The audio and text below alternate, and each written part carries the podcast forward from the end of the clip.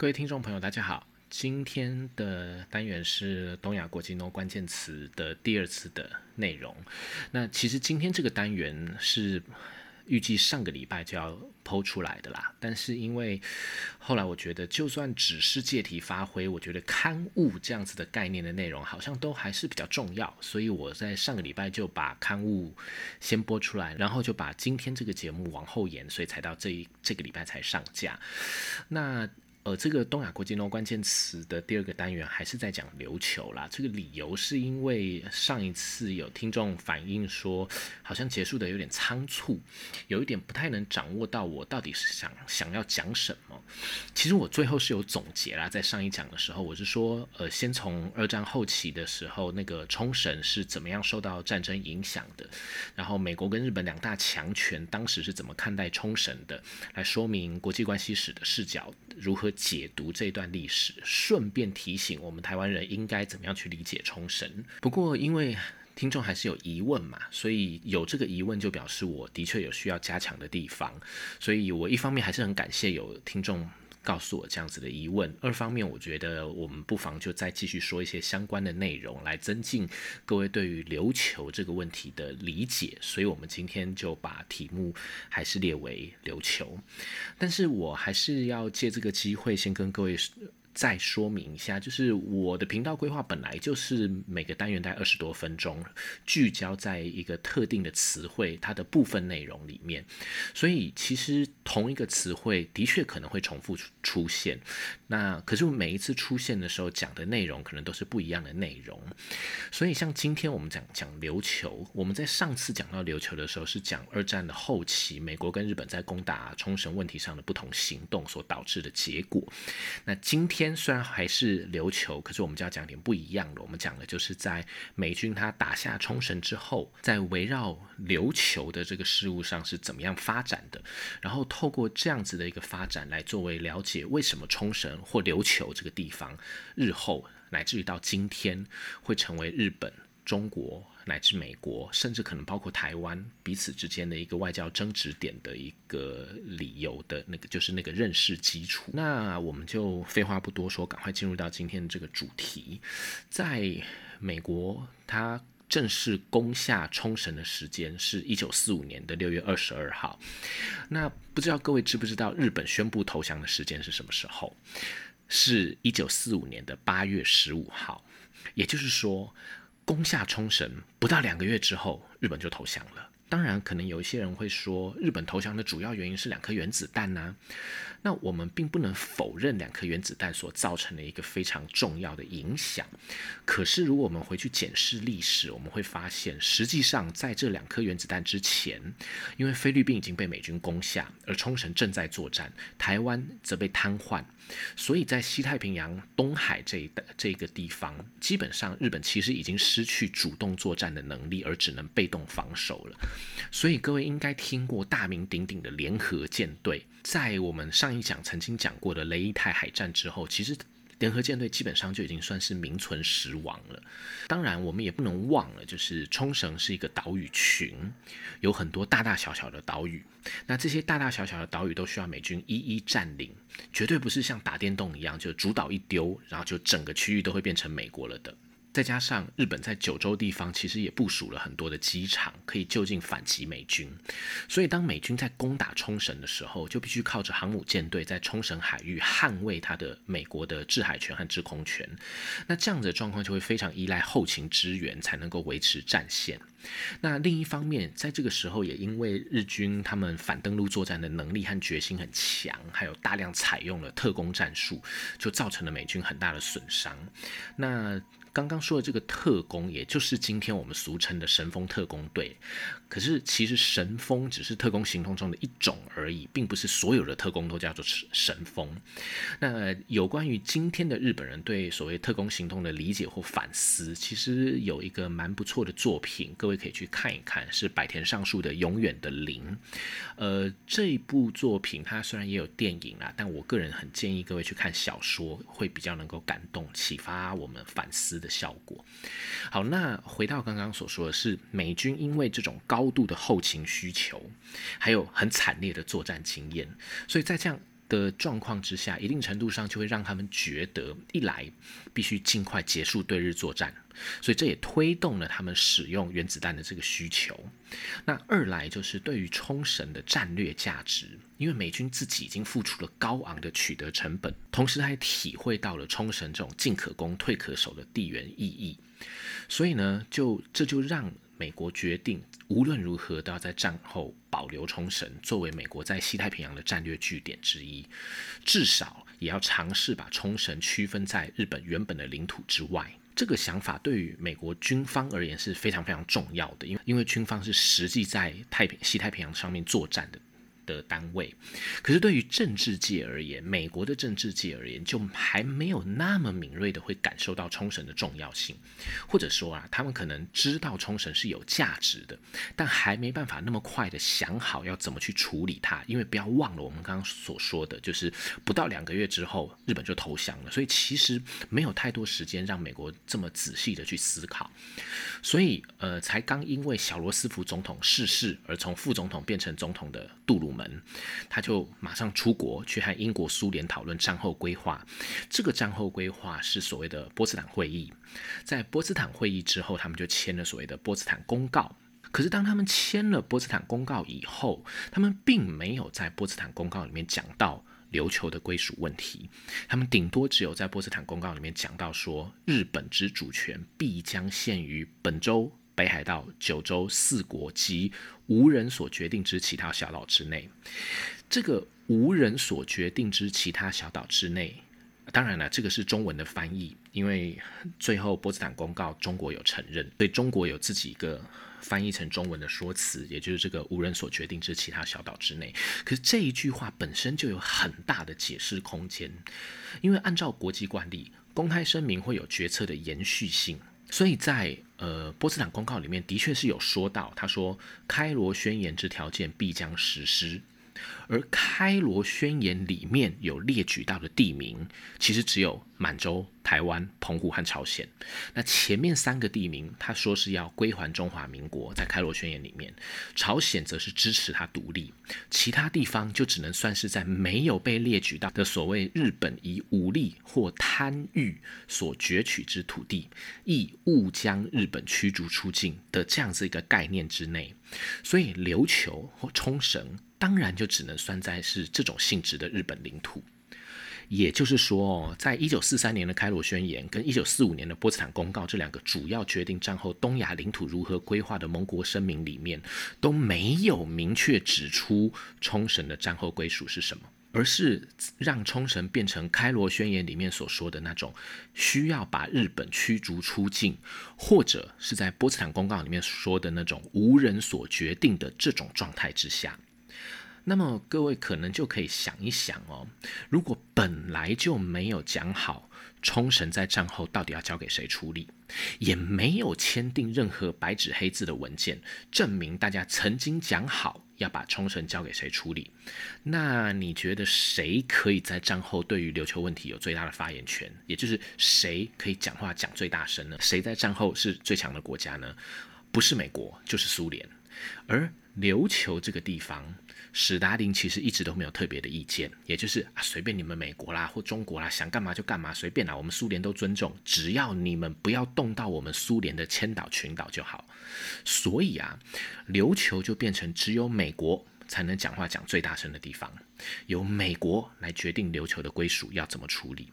那美国就会根据他们在战争时期就已经意识到的冲绳价值，就是这些经验来开始构筑美国在当地的基地呀，还有整体的战略防线思考。所以在美国的这这一条路线上，就会慢慢走成日后的整个琉球问题的发展路线了。所以或许你就会看到，在今天美国对于冲绳基地的那个依赖程度。其实会如此之高，是因为在二战快要打完的时候，冷战都还没开始的时候，其实这个基础就已经种下了。所以一直到今天，你也都会看到冲绳基地对美国而言，它的价值和意义都非常的高。呃，譬如说在八月十九号那天，日本共同社有一篇独家报道，说差不多在三月下旬的时候，不知道各位还记不记得，在二零二零年三月下旬，那个时候发生了美国的军舰上面有大量的新冠病毒感染的 case，那在那个时候呢，美国就曾经打算把罗斯福号航空母舰上的新冠病毒集体感染的大约一千多个士官兵，还有包括检验出现阳性的疑似患者，总共超过三千人哦，都送到冲绳去。那当时美国是这样子的规划，只是后来担心这个做法可能会造成美国跟日本政府之间的关系变得复杂，所以最后才改成由关岛接受。可见到了，即使到了今天，冲绳对美国的功用都还是很大，还不只是单纯的战略价值而已。所以我们也就很难不去理解得到。为什么今天冲绳问题会一直横亘在美国跟日本之间呢？当然啦，像类似这样的状况，或是这样子的所谓的价值，呃，如果你是冲绳人，我不知道你会作何感想就是了。好，那或许你会问，在美国那个部分是这样子，那中国呢？中国不是也说对于琉球有责任吗？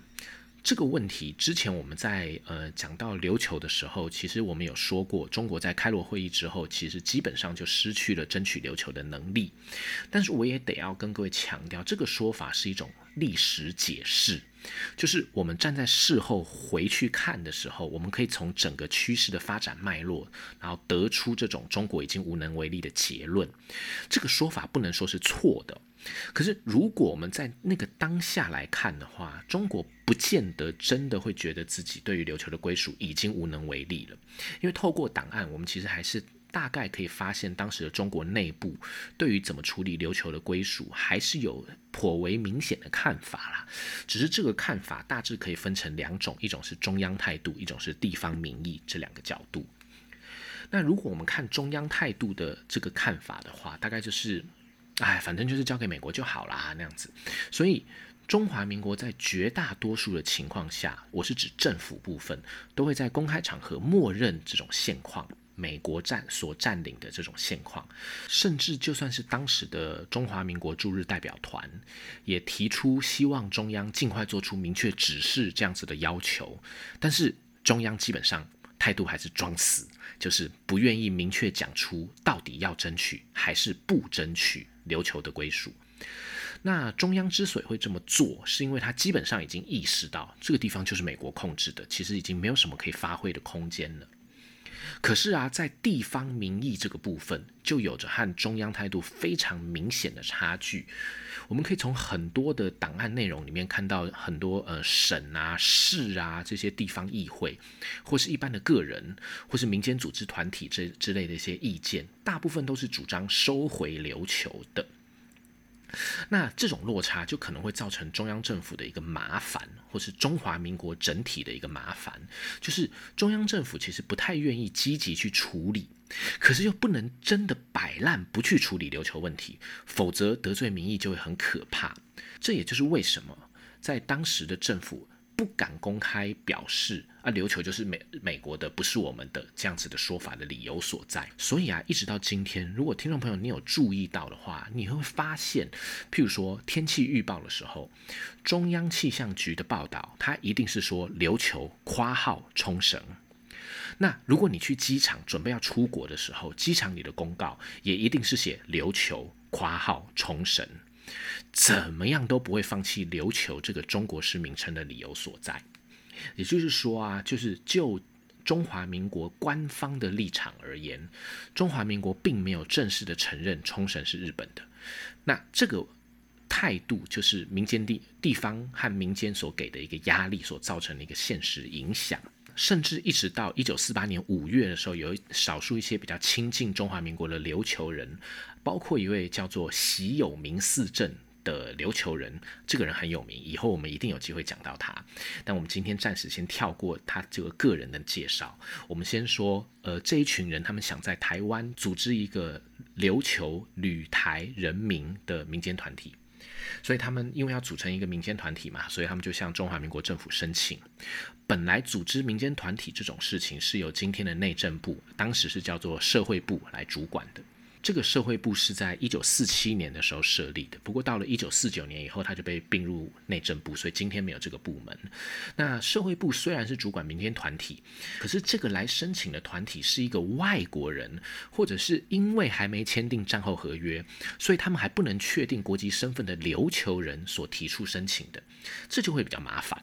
所以社会部就发了一个公函给外交部，问说那这个问题要怎么处理？那我们在看外交部的考量的时候，我们就可以感受到琉球为什么对中国来说会是一个麻烦的问题。因为如果按照现在对岸或是一些嗯比较具有民族主义意识的论述来说，当时的中国是非常坚持要对琉球收回主权的。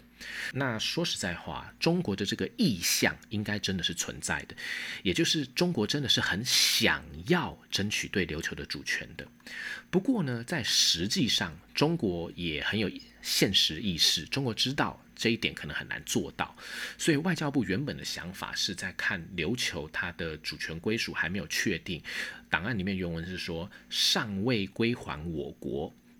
但我对其以后之归属问题正密切注视其发展，疑似时机适宜，就是等到时机许可，当即设法交涉收回。那因为是这个样子，所以外交部的决定是说，本案琉球旅台人民筹组团体自应予以核准，以示关切。他的意思就是说，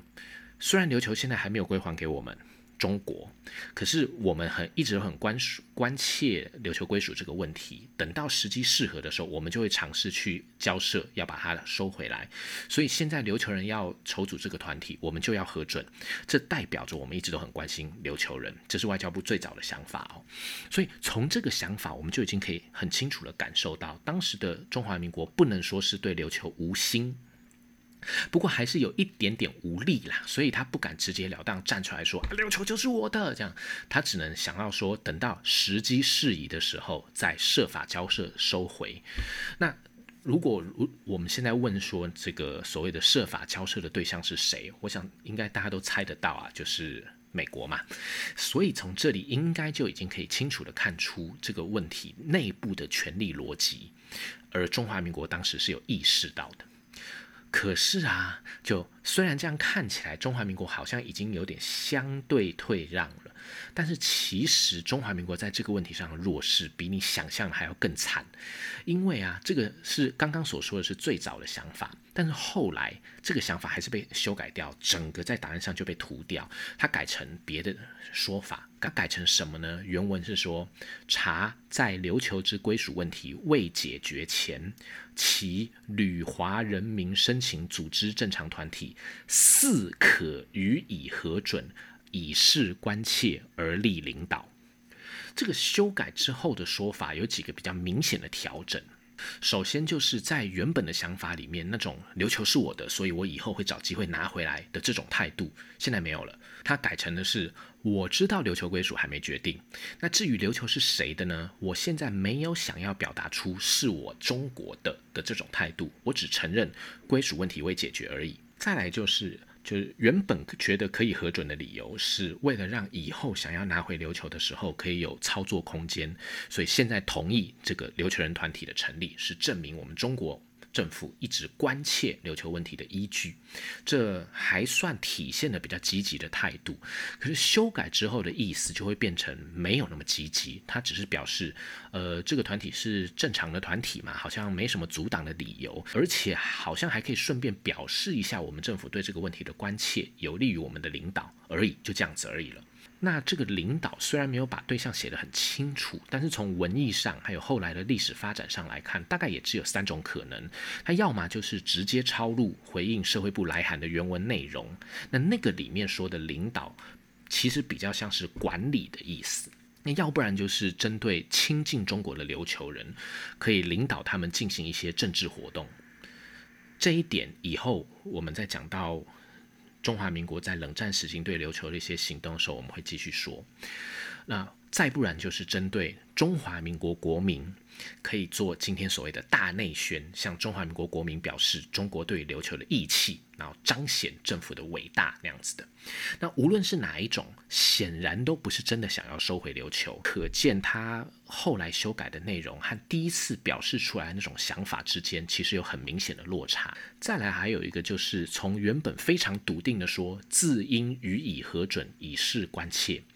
改成了似可予以核准，以示关切而立领导，这表示他外交部的态度从做这件事一定有好处，所以理所当然该做，变成呃或许做一下会有一点好处，不然就试试看好了的那种揣摩的状况。那为什么会这样改变？当然有。可以有很多可能性，不过从档案里面所呈现这个脉络了，我认为这正是体现了整个中华民国政府对琉球地位和归属方向的不确定，同时也对中国的实力不足这种状况心知肚明，所以中华民国不想在这个已经被美国主导了的问题上面多做挣扎。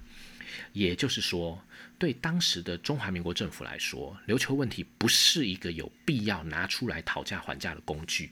而是一个最好不要多生枝节，因为琉球而让美国不爽的那种对象。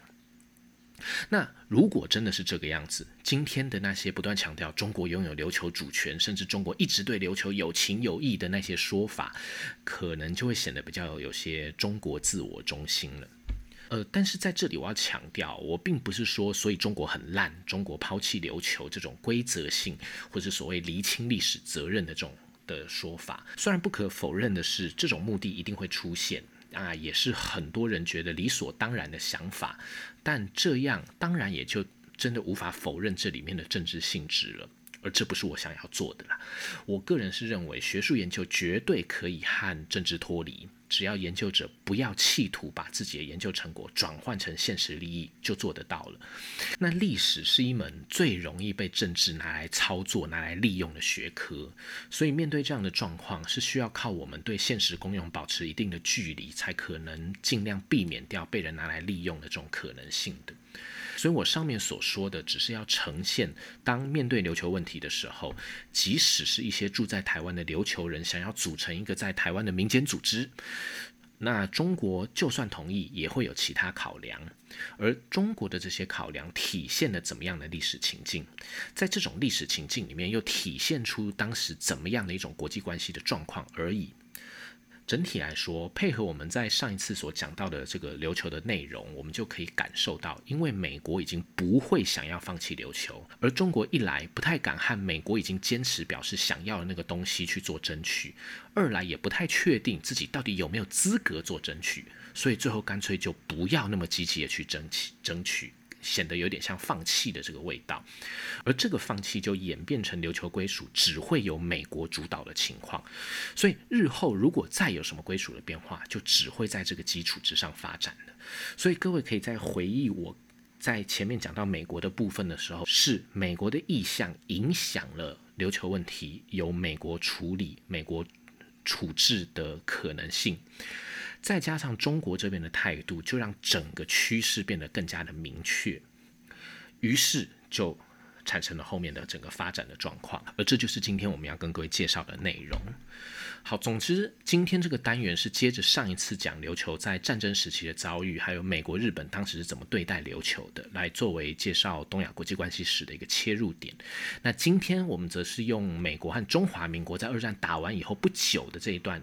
甚至就是中华民国还没有丢掉大陆领土的这个一九四零年代后半期，这两个国家是怎么对待琉球地位的状况，来帮助我们认识是今天的冲绳为什么还会三不五时的出现在国际政治新闻里面。变成一个影响东亚局势、双边或多边关系里面的其中一个因素的理由所在。那其实围绕琉球冲绳这个概念的东西还很多，以后我们都会陆陆续续再为大家介绍。那今天我们就先讲到这个地方，希望大家能够喜欢，并且给我一些回馈。谢谢大家，拜拜。